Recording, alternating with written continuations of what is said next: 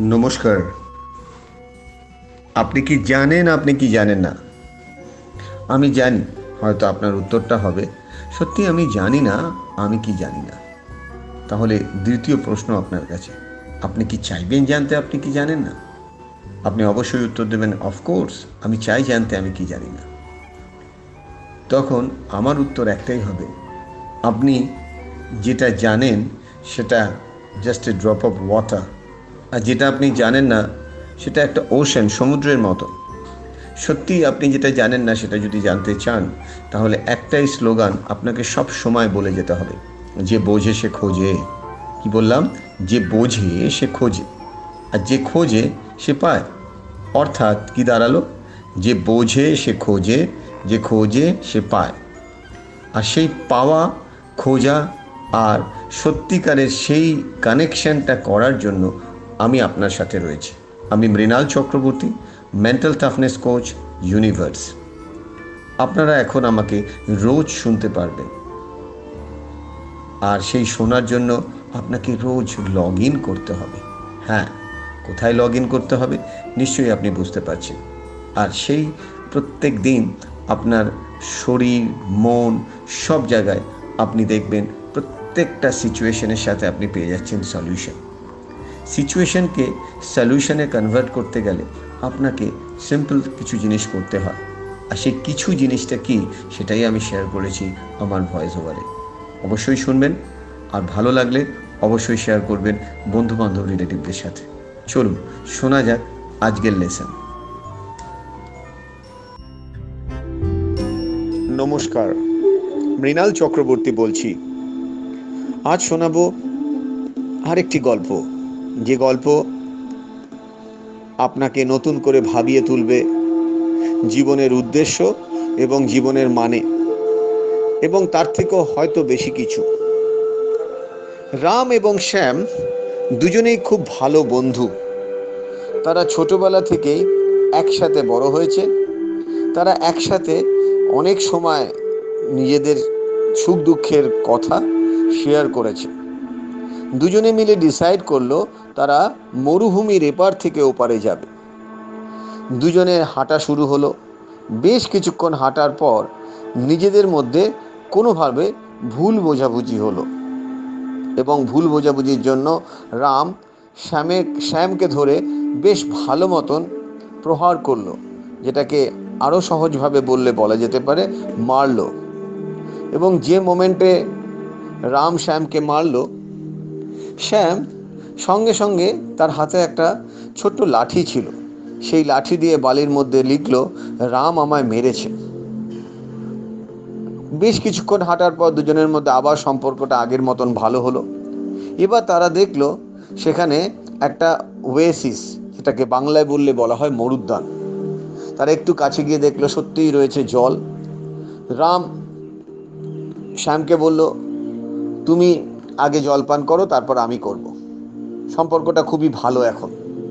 শ্যাম জল পান করতে গিয়ে পা স্লিপ কেটে বাংলায় বললে হোড়কে জলের মধ্যে পড়ে গেল। যে মোমেন্টে শ্যাম জলে পড়ে গেল, শ্যাম যেহেতু সাঁতার জানতো না, শ্যাম চেঁচিয়ে উঠল, বাঁচাও বলে। সঙ্গে সঙ্গে রাম ঝাঁপ দিয়ে শ্যামকে বাঁচিয়ে আনলো। তার কারণ রাম সাঁতার জানতো। শ্যাম জল থেকে উঠেই রামকে জড়িয়ে ধরে। কিছুক্ষণ থাকার পরে তার ব্যাগের ভেতর থেকে একটা হাতুড়ি আর একটা ছেনি বার করল। বার করে সামনে পড়েছিল একটা বিরাট বড় পাথর। সেই পাথরের মধ্যে খোদাই করে লিখল, রাম আমায় নতুন করে জীবন দান করেছে। রাম বুঝতে পারল না তার এই দুটো ঘটনার মানে। তারপরে দুজনে যখন আরও কিছুক্ষণ বিশ্রাম নিয়ে একটু খাওয়া দাওয়া করে আবার হাঁটতে শুরু করবে, ঠিক সেই সময় রাম শ্যামকে প্রশ্ন করল আচ্ছা শ্যাম, তুমি আমাকে বলো, যখন আমি তোমাকে মারলাম, তুমি লিখলে বালির মধ্যে। আর যখন আমি তোমাকে সেভ করলাম, তুমি লিখলে পাথরের মধ্যে। কেন? কি এর কারণ?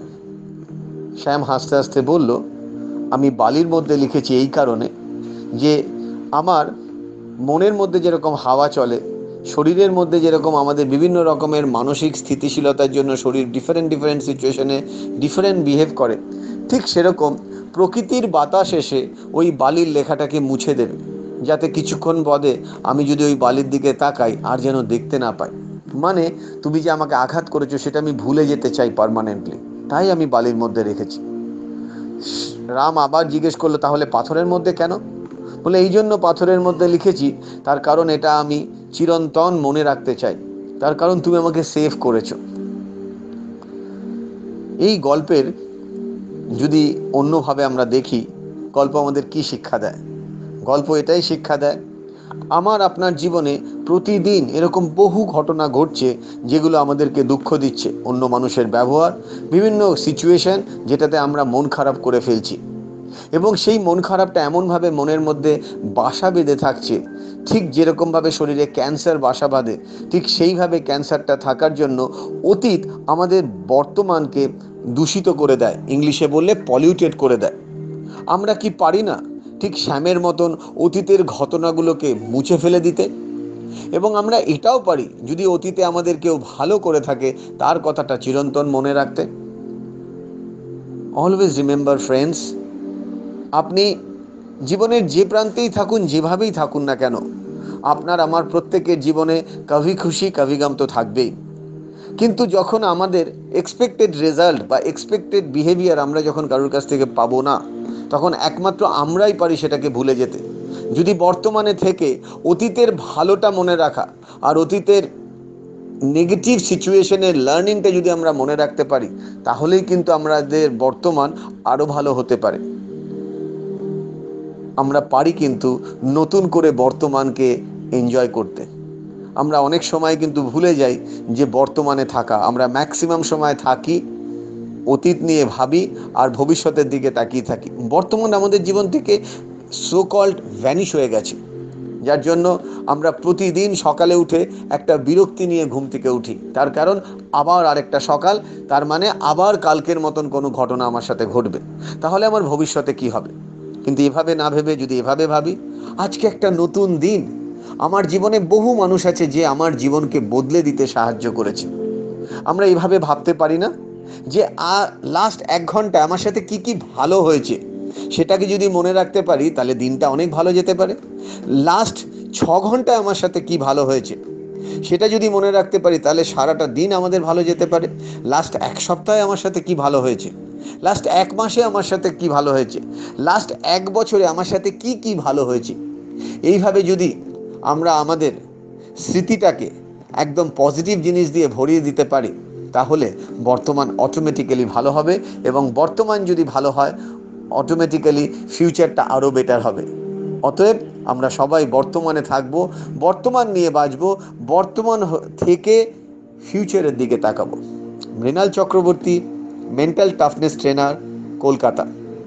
ভালো থাকুন, আরও ভালো রাখুন সবাইকে, আর বর্তমানে বাঁচুন।